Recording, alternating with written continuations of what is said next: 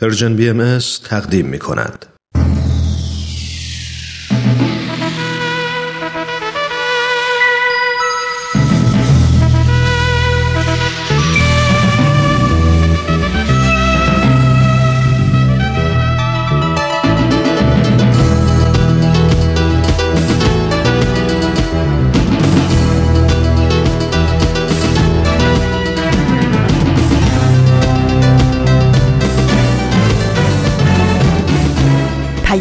دوست.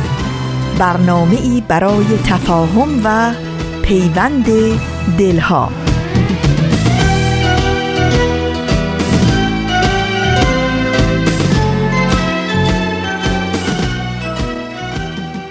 درود گرم و صمیمانه ما از کرانه های دور و نزدیک. به یکایک شما شنوندگان عزیز رادیو پیام دوست. در هر کوی و برزن این دهکده جهانی که شنونده برنامه های امروز رادیو پیام دوست هستید بهترین ها رو براتون آرزو داریم و امیدواریم با دلی شاد و پر از امید و آرزوهای خوب اوقاتتون رو سپری کنید.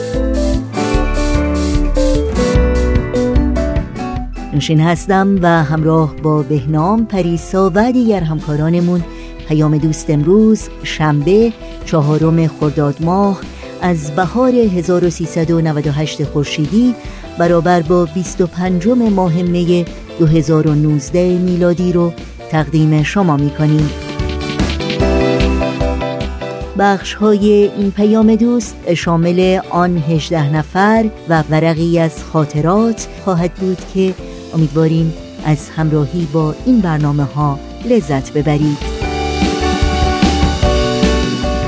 اگر هم در مورد برنامه های پیام دوست امروز یا روزهای دیگه نظر، پیشنهاد، پرسش و یا انتقادی دارید حتما با ما تماس بگیرید و اونها رو مطرح کنید. اطلاعات راه های تماس با ما رو هم لطفا الان یادداشت بکنید. آدرس ایمیل ما هست info at persianbms.org شماره تلفن ما 001 703 671 828 828 در شبکه های اجتماعی فیسبوک، یوتیوب، ساوند کلاود و اینستاگرام ما رو زیر اسم Persian BMS جستجو بکنید و در پیام رسان تلگرام با برنامه های رادیو پیام دوست همراه باشید و با آدرس at Persian BMS Contact با ما تماس بگیرید. توجه داشته باشید که اطلاعات راه های تماس با ما و همینطور اطلاعات برنامه های امروز و برنامه های هر روز رادیو پیام دوست در تارنمای سرویس رسانه فارسی باهایی www.persianbahaimedia.org در دسترس شماست.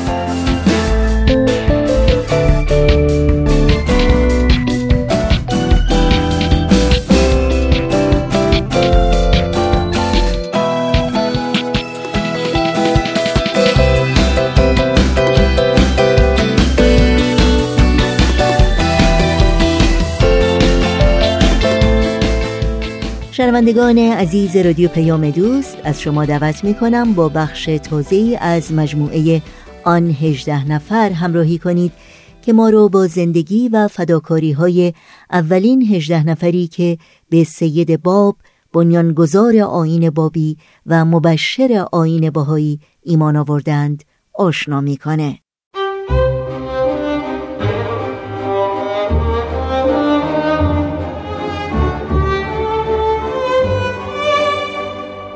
آن هجده نفر.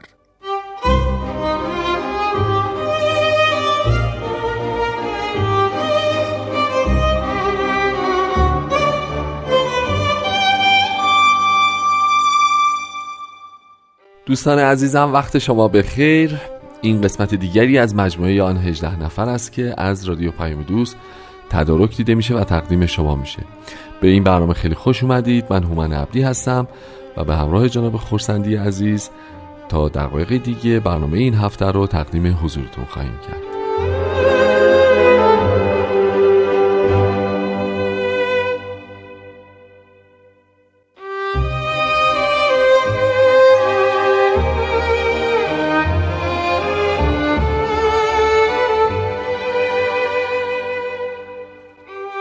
جناب خورسندی وقت شما بخیر. خیلی ممنون که مجددا تشریف آوردید وقت گذاشتید. خوشحالیم که در خدمتون هستیم و ادامه ماجراهای شرح حیات جناب قدوس رو امروز به لطف شما خواهیم شنید. خیلی خوشحالم که می‌تونم در خدمت شما و شنوندگان عزیز باشم. قربان محبتتون مرسی. خب قربان اگه خاطرتون باشه جلسه گذشته شرح زندگی جناب قدوس رو تا اینجا مرور کردیم که ایشون به هدایت حضرت باب برگشتن شیراز بعد با ملا صادق مکاتبه مذاکره کردن اون آیه در از آن اضافه شد قوقا و بلوایی به پا شد. ماجرا به اینجاها رسید که دیگه وقت برنامهمون متاسفانه تموم شد. می‌خواین که زحمت بکشید و از همینجا ادامه بدیم. خواهش می‌کنم. حضرت باب در بوشهر بله. به قدوس خبر از مصائب آتیه داده بودند. درست و البته خود قدوس هم حتی از اوان کودکی بر این آگاه بود صحیح یعنی حکایت هایی هست که می‌گویند که یه بار که داشته ناخونش رو می‌گرفته دستش رو زخمی می‌کنه و خون میریزه و بعضی از این مریدان کسانی که عرض کردم بله از بله. کودکی را داشتن بله خیلی بله. ناراحت میشن می‌فهمن که شما که از یک چند قطره خون ریختن من ناراحت میشین وقتی هیکل منو به خاک و خون آغشته دیدید چه می‌خواید بکنید؟ آها. و این مثلا سالها قبل از اظهار امر حضرت بابه. درسته. یا می‌دونید که مادر خاندهشون در اصل بله. خیلی علاقه داشت که عروسی برای ایشون بگیره و ایشان می‌گفتن که عروسی من با یک مراسم خاصی در سبز میدان بابل خواهد بود. عروسی عادی نیست. آها. و بعدها که ایشان رو در اونجا کشتند و جسدشون رو آتیش زدند در اصل هست که میگن قبلش بله اشاره بله. کردن اشاره اون اشاره همه فهمیدن بله. برای چه بود حالا اما به هر حال حاکم فارس حسین خان با ملا صادق که بزرگتر و مسنتر بود طرف میشه بله و صحبت می‌کنه و اون میگه بله تو و پادشاه ایران باید که مطیع باب باشید و اون خیلی عصبانی میشه دستور. میده که قدوس و او و ملا علی اکبر رسانی رو لخ کنن هزار ضربه تازیانه بر هر کدوم بزنن ریششون تو صورتشون آتیش بزنند یا حالا بعضی از روایت ها میگن که بعدش هم بتراشن ولی به هر حال آتششون زنن مهار تو بینیشون بکنند و یک روز تمام در شهر بچرخانند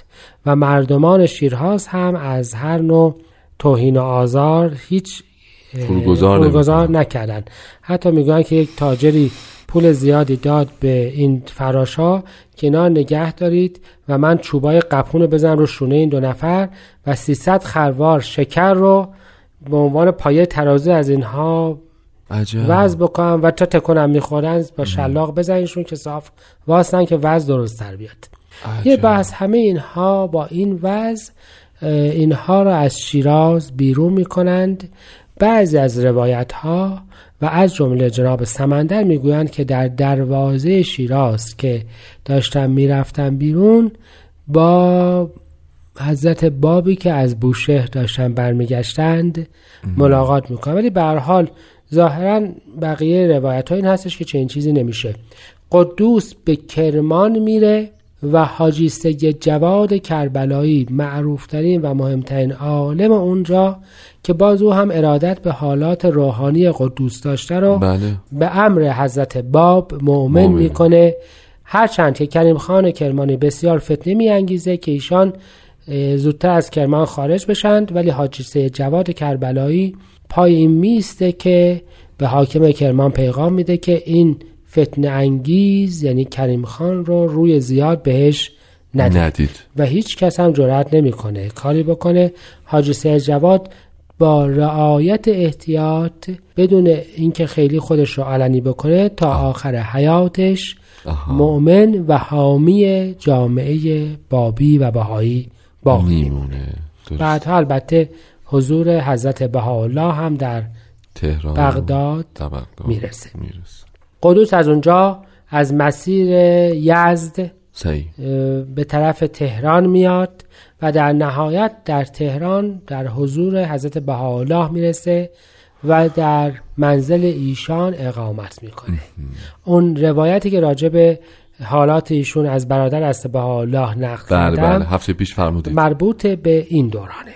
درست یه مدتی هم در منزل رضاخان ترکمان بوده و از آنجا برمیگردن به شهر خودشان که کجا بود؟ بارفروش. بارفروش و حالا دیگه به عنوان داعی عقیده جدید با رعایت احتیاج شروع به هدایت مردم می کنند و البته با وجود رعایت احتیاج شدت حملات و مصیبت ها شروع میشه بسیار به ایشون افزایش پیدا می‌کنه و حالا شریعت مدار هم حمایتش روی مدار کم می‌کنه چون حس می‌کنه که ایشان دیگر مد... یعنی داعی امر جدید, جدید هستند. درسته.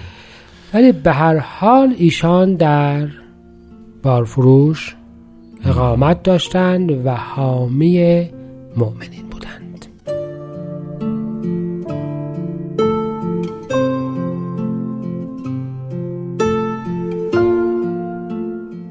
قسمتی از نامه جناب قدوس خطاب به شریعت مدار ساری. و اگر چنانچه به قدر مدت قلیلی با این منقطع الى آل الله سلام الله علیهم می نشستی و گوش می دادی هراین بعضی از چیزها می یافتی که هر کلمه از آن بهتر بود از برای تو از آنچه آفتاب بر آن میتابد وصیت می کنم تو را ای انسان که به دنیا فریفته نشوی و به زینت آن و اهل آن و خوبی آن. برای اینکه روز قیامت در حالی می آیی که مثل زمان تولدت هستی بدون توانایی بر انجام کاری. و تو در آن روز بر آنچه که کردی نزد خداوند پاسخگو خواهی بود.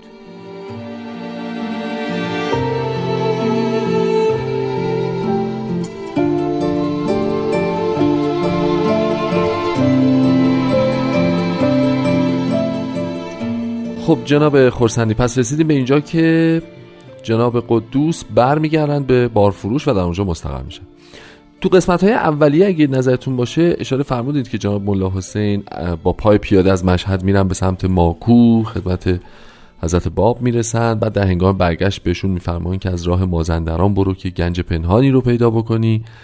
حتی صحبت سر این شد که میان و در بارفروش جناب قدوس رو زیارت می‌کنن که شب اول جناب قدوس پایین میشینن و احترام می‌ذارن به ملا حسین و بعد شبش وقتی دست خطهای جناب قدوس رو زیارت می‌کنه و مطالعه می‌کنه فرداش دیگه ورق بر میگرده و ایشون احترام می‌ذاره این این تو چه محدوده زمانی همین محدوده زمانی هست سال 1263 چون مولا حسین نوروز 1263 رو در ماکو بوده و از اونجا بله. برگشته پس حالا آها. می‌تونیم بگیم که مثلا یک ماه بعد از نوروز 63 درسته. 1263 قمری. هجری قمر قمری.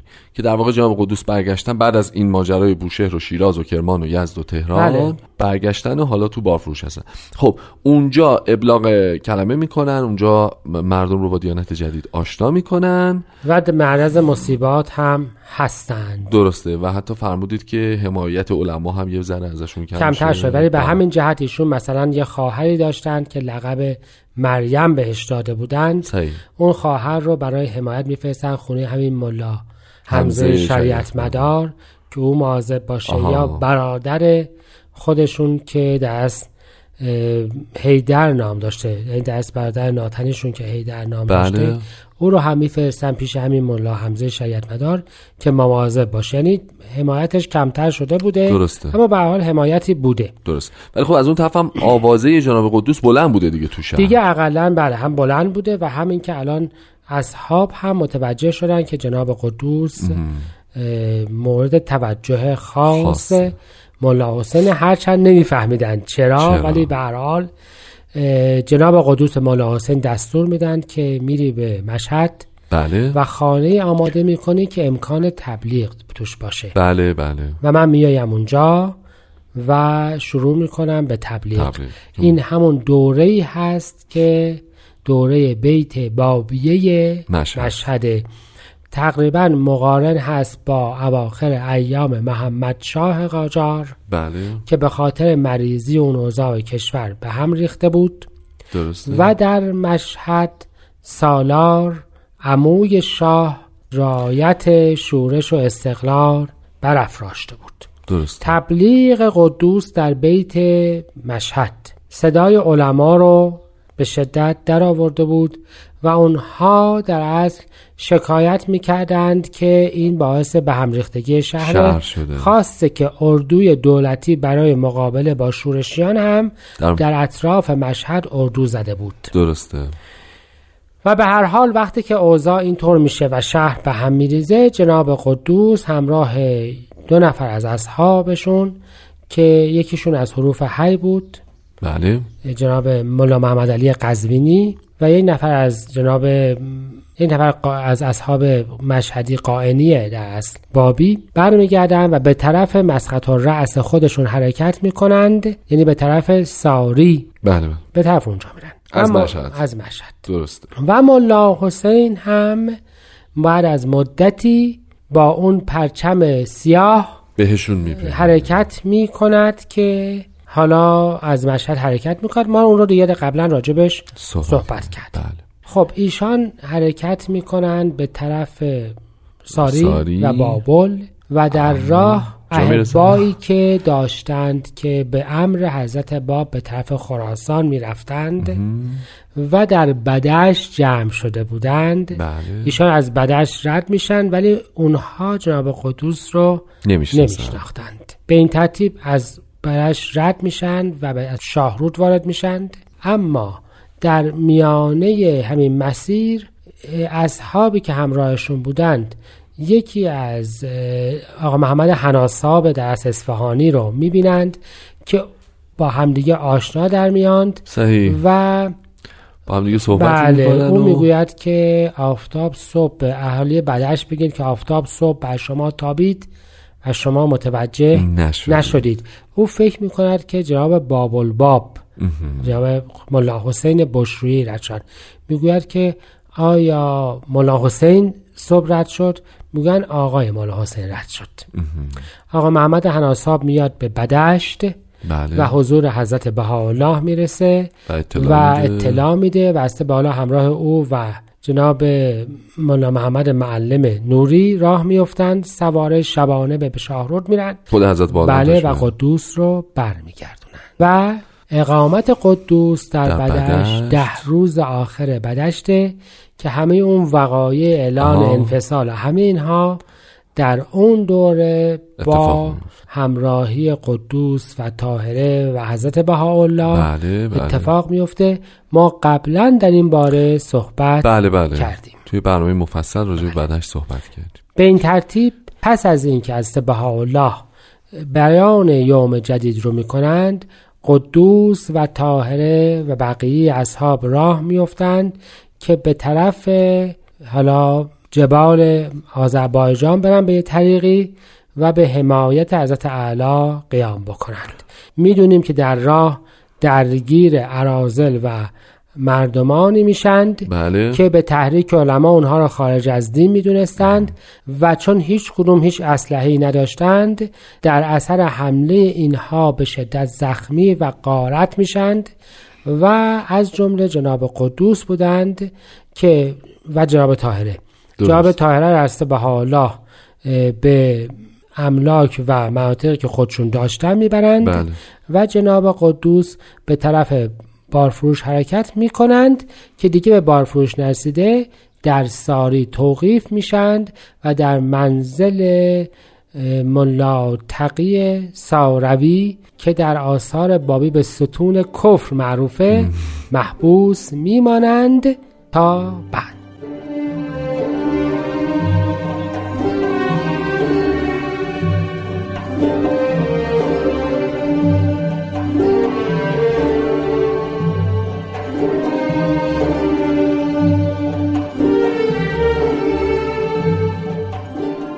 دوستان عزیز با اجازهتون برنامه رو ادامه میدیم در حضور جناب خورسندی عزیز خب پس جناب قدوس در منزل ملا تقی ساروی زندانی میشن می‌تونیم بگیم حبس تحت نظر بودن یعنی. اینکه حبس خانگی به قول بله. چون بعضی از اصحاب می اومدند.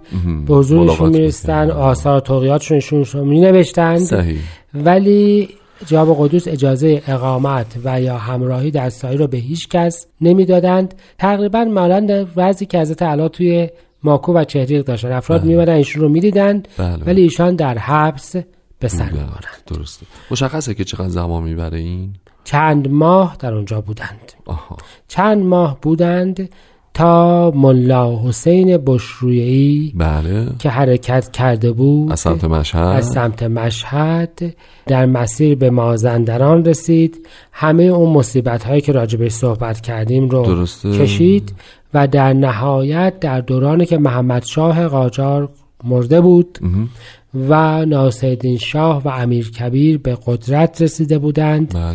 و می‌خواستند که قدرت نمایی بکنند. متاسفانه بابیه شاید مظلوم ترین و دم دست این هدف قرار گرفتند اونها از حمایت دولت محروم بودند و درست. علما هم در نهایت. قصاوت به این ترتیب ملا حسین به جنگل های مازندران پناه, پناه برد, برد، بله. و در منطقه به نام تبرسی به دفاع از خودش پرداخت. و همراهانش پرداخت درسته. در این زمان بود که حضرت بهاءالله با مقدار تدارکات همراه تعدادی همراهان به قلعه تبرسی رفتند. بله. نبیل وصف قشنگی داره که مولا حسین وقتی شنید ایشان می‌خوان بیایند به هر کدوم اصحاب یک شم داد و این حدود دویست نفر مسیر نورانی در جنگل درست کرده بودن به استقبال حضرت بهاءالله و حضرت بهاءالله تشریف آوردن و دستوراتی دادن و از جمله گفتند که قلعه ناقص است چون قدوس در آن نیست, نیست.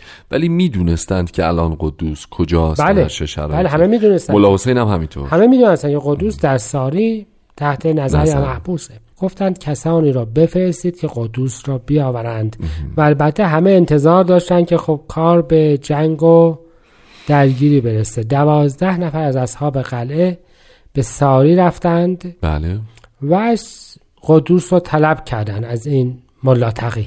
صحیح. و حالا ترس الهی در دلش بود یا تایید الهی بود او هم بدون هیچ بحثی جناب قدوس آزاد تسلیم؟ اینها کرد بدون و هیچ بدون درگیری. هیچ درگیری جناب قدوس به قلعه تبرسی تشریف آوردن دقت بفرمایید جز در, لح... در تا شهادتشون تقریبا شما درگیری ظاهری در حیات جناب قدوس. نمیبید شبیه حضرت باب جناب خورسندی خب وقتی که حضرت بالا تشریف بردن قلعه شیخ تبرسی رو بعد برگشتن و جناب قدوس هم به اون مجموعه پیوستن چرا کل هم این اصحاب اونجا موندن؟ چرا حرکت نکردن؟ چرا نرفتن از اونجا؟ جناب مولا حسین و اصحابشون خراسانی بودند. درست. و ضمنا در اون درگیری هایی که پیش آمده بود با مردمان محلی تعدادی کشته شده بودند صحیح. و آنها به فتوای علما به قتل اینها کمر بسته بودند. تفاوت بنیادینی موجوده بین اونها و سه به که جزو بزرگان منطقه بودند آها.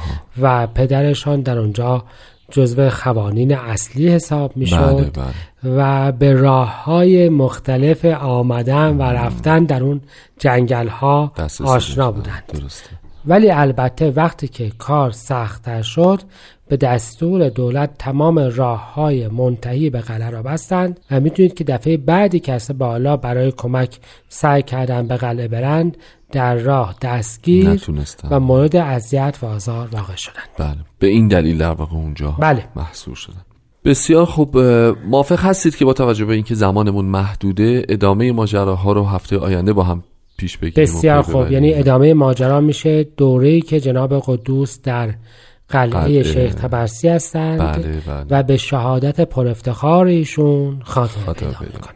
دقیقا همینطوره. بسیار عالی خیلی متشکرم آقای خورسندی عزیز خسته نباشین. شما هم همینطور شنوندگان عزیز ممنون که همراه این برنامه بودید. پس ما شرح احوال جناب قدوس رو هفته آینده در قسمت سوم از این مجموعه ادامه خواهیم داد. خوب و سلامت باشید. خدا نگهدار.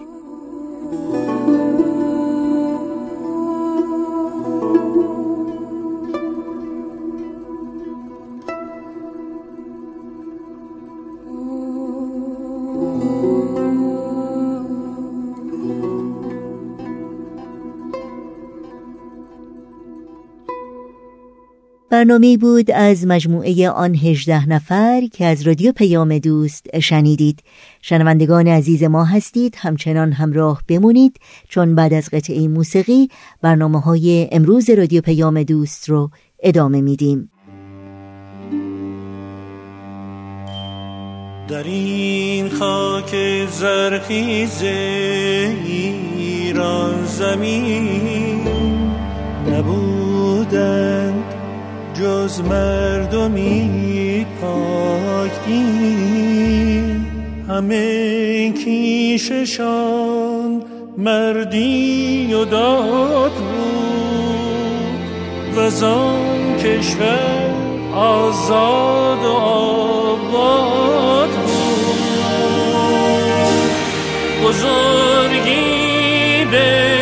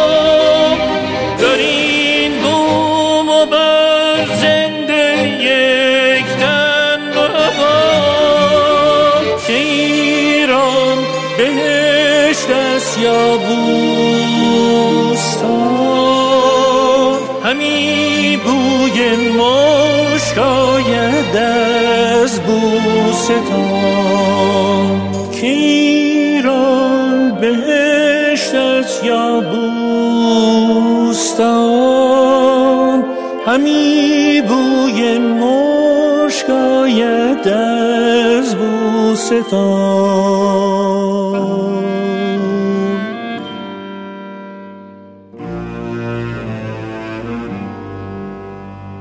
بیا تا بکوشیم. از این بار ننگاوریم.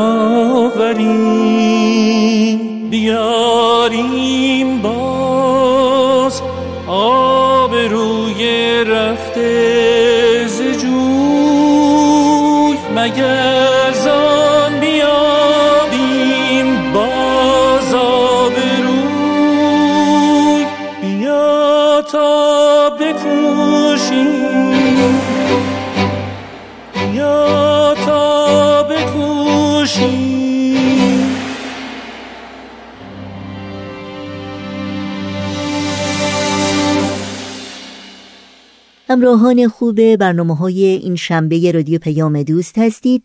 در ادامه برنامه های امروز گوش هوش میدیم به سهیل کمالی و حکایت شنیدنی دیگری از مجموعه ورقی از خاطرات. با هم بشنویم. ورقی از خاطرات.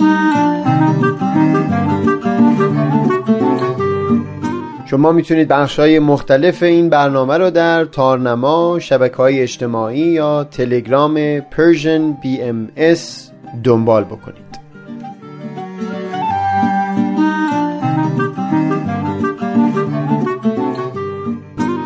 این ورق دشوارترین تکلیف.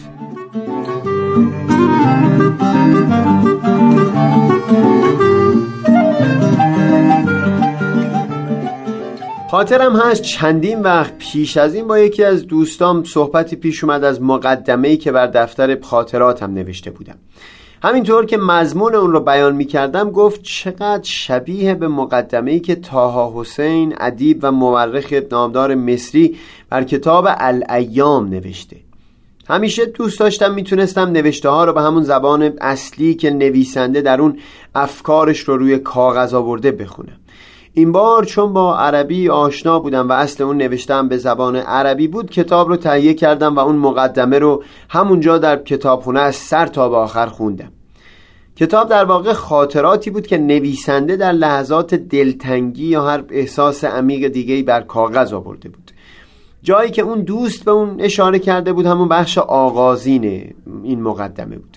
تا حسین در اونجا توصیف می‌کرد که هر زمانی بخشی از اون دفتر رو مینوشت نه تنها تصور نمی کرد روزی اون نوشته ها از نظر دیگران بگذره بلکه پندارش حتی اون بود که خودش هم بار دیگهی به سراغ اون نخواهد اومد. هر کسی رو برای رهایی از سنگینی اندوه و دلتنگی راهی هست. یکی رمان می‌خونه یکی به موسیقی گوش میسپاره یکی به ورزش پناه می‌بره. برخی هم به راه های دیگه پناه می‌برن تا خودشون رو کلا فراموش کنن و از خیشتن کنونی خودشون بگریزن. تا حسین هم در همچو وقتهایی که دلتنگی ها بر قلبش چیره می‌شد به نوشتن این خاطرات پناه می آورد تنها به خاطر اون احساس سبکی و آرامش نسبی که بعد از اون به آدم دست میده. زمانی که به او اصرار شد تا راضی به انتشار اون دفتر بشه احساسشون شده بود که آدمها وقتی بدونن دیگرانی هم هستند که دوشادوش اونها تحمل سختی و مشقت می‌کنن قدری بار اندوهشون سبکتر میشه. در ادامه هم مطالب زیبایی به زبون آورده بود که برای زمان طولانی من رو به فکر واداشته بود اما فعلا در اینجا حرف من درباره اونها نیست. شاید روزی در ورق دیگه بخشهایی از دفترم که از اون بخشها چیزی گفتم رو نقل بکنم. حرف من در اینجا بیشتر در مورد همین تجربه نوشتن هست و گفتن از خود. حس حسین رو من امروز خوبتر فهم می کنم تا اون شبی که در مقدمه دفترم اون سطرها رو می نوشتم توی چندین ورق من از مشکلات گوناگونی که از پس در میون گذاشتن دلنوشته ها پدید میاد چیزی گفتم. یکی مثل مارک توین این مشکل رو اینطور حل کرده بود که وصیت بکنه تا دفتر خاطراتش منتشر نشه مگر صد سال بعد از به پایان رسیدن عمرش. اینطور دیگه نه انگشت اتهامی متوجه خود او بود و هم نه فردی از افرادی که اون نام از اونها برده بود کدورتی از او به دل می گرفتن. اما اون کس که همچو دل نوشته هایی رو در زمان زندگی با بقیه در میون می‌گذاره چندین و چند خطر رو به خودش می‌خره که پیرامون من بارها سخن گفتم اینکه زمان میگذره و آدمی تغییر می‌کنه اما آدمها شخص رو با همون تصویری خواهند شناخت که او سالها پیش در اون دلنوشته ها از خودش نمایانده بوده. خود من بخشهایی از دفترم رو امروز که می‌خونم نه تنها عرق شرم بر پیشونی مینچینه بلکه تصور می‌کنم اگر این نوشته به قلم کس دیگری در کاغذ اومده بود هرگز نمی‌تونستم مهر و محبت او رو در دل خودم جا بدم. در هر حال این رو فقط خود من می‌دونم که سه سال از امروز گذشته من متفاوت خواهم بود از اون چیز که امروز در آینه برقی از خاطرات از خودم ترسیم کردم.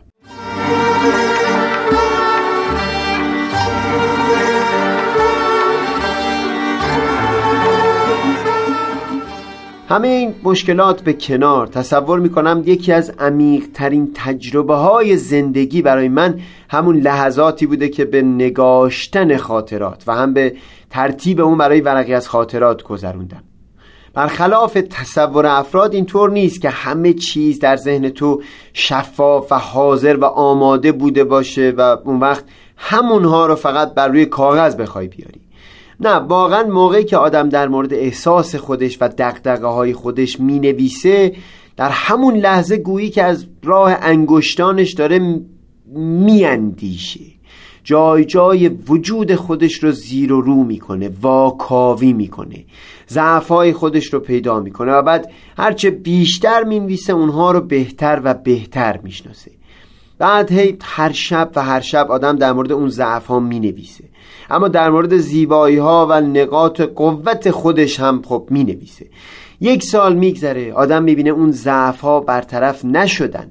اما همین که اونها رو شناخته همین که هر شب در مورد اونها نوشته سخنها گفته همین انگار سبب شده تا او از چنگال اون ضعف ها رها بشه.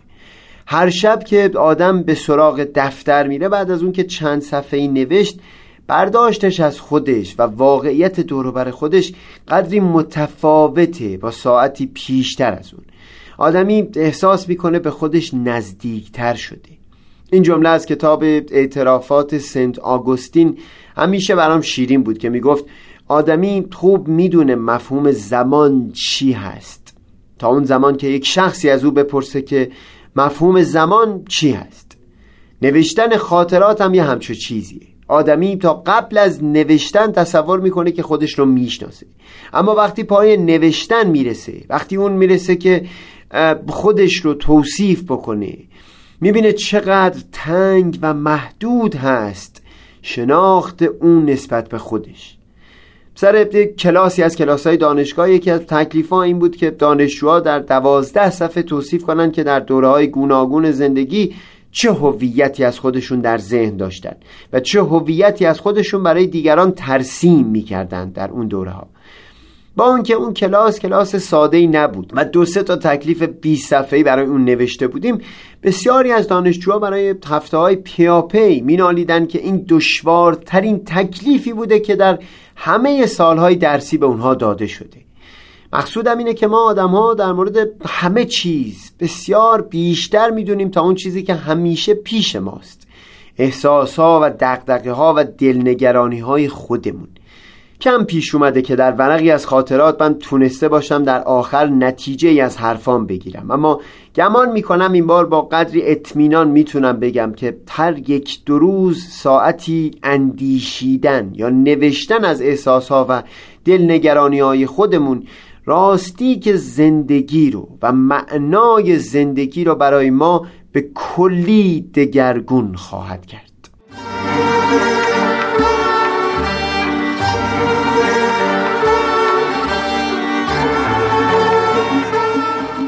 سهیل کمالی سه شنبه چهارم فروردین ماه.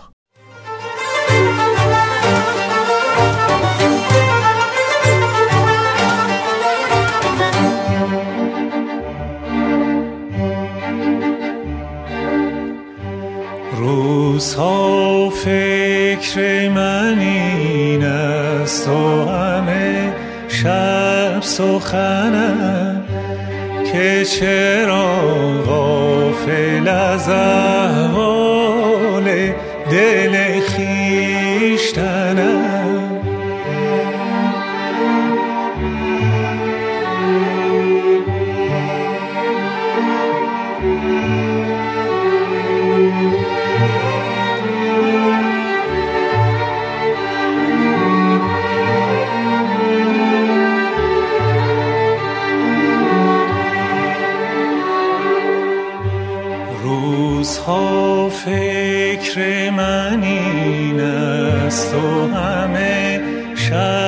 سخنم که چرا غافل از احوال دل خیشتنم از کجا آمدم آمدنم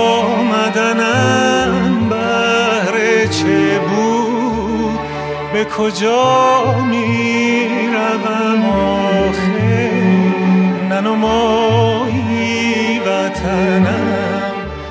به کجا می روم آخه ننمایی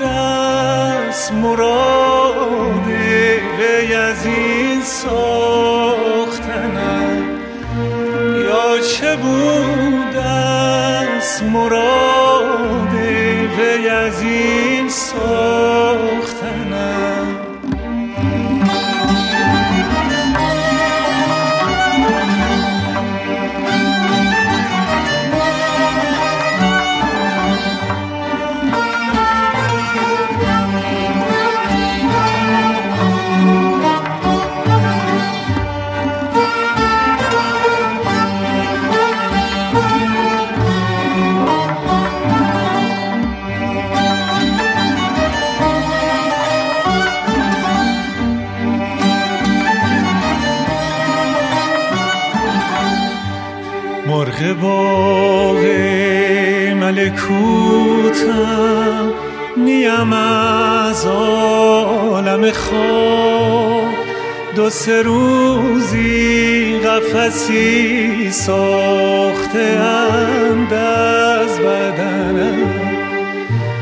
دو سه روزی قفسی ساخته اند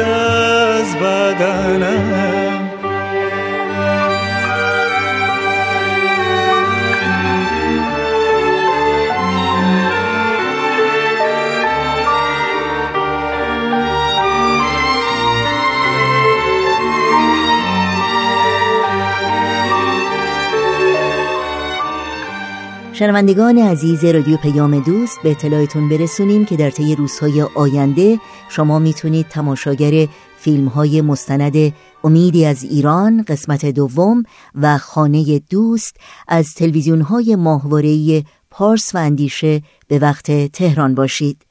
فیلم مستند امیدی از ایران قسمت دوم از تلویزیون پارس روزهای شنبه چهارم خرداد ماه ساعت 16 و 30 دقیقه.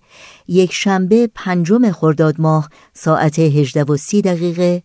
دوشنبه ششم خرداد ماه ساعت 18 و 30 دقیقه. و چهارشنبه هشتم خرداد ماه ساعت 16 و 30 دقیقه. به وقت تهران پخش خواهد شد. این فیلم از تلویزیون اندیشه روزهای سهشنبه هفتم خرداد ماه ساعت 22 و 30 دقیقه و چهارشنبه هشتم خرداد ماه ساعت 12 و 30 دقیقه به وقت تهران پخش خواهد شد. فیلم مستند خانه دوست از تلویزیون اندیشه روزهای پنج شنبه نهم خرداد ماه ساعت 21 و 30 دقیقه جمعه دهم خرداد ماه ساعت دوازده و سی دقیقه. سهشنبه چهاردهم خرداد ماه ساعت بیست و دو و سی دقیقه. و چهارشنبه پانزدهم خرداد ماه ساعت دوازده و سی دقیقه. به وقت تهران پخش خواهد شد. از تلویزیون پارس شما می‌تونید فیلم مستند خانه دوست رو روزهای شنبه یازدهم خرداد ماه ساعت 16 و 30 دقیقه یک شنبه دوازدهم خرداد ماه ساعت 18 و 30 دقیقه دوشنبه سیزدهم خرداد ماه ساعت 18 و 30 دقیقه و چهارشنبه پانزدهم خرداد ماه ساعت 16 و 30 دقیقه. به وقت تهران تماشا کنید. ضمنا توجه داشته باشید که قسمت اول و دوم فیلم مستند امیدی از ایران و همچنین فیلم مستند خانه دوست از طریق تارنمای سرویس رسانه فارسی باهایی www.persianbahaimedia.org و همینطور شبکه های اجتماعی و کانال تلگرام این رسانه در دسترس شماست. وقت وقت خداحافظی با شما شنوندگان عزیز رادیو پیام دوست فرا رسیده چرا که برنامه های این شنبه ما هم در همین جا به پایان می‌رسه. همراه با بهنام مسئول صدا و اتاق فرمان پریسا ویراستار و تنظیم کننده پیام دوست امروز و البته تمامی همکارانمون در بخش تولید رادیو پیام دوست با همگی شما خداحافظی می‌کنیم. تا روزی دیگر و برنامه دیگر شاد و پیروز باشید.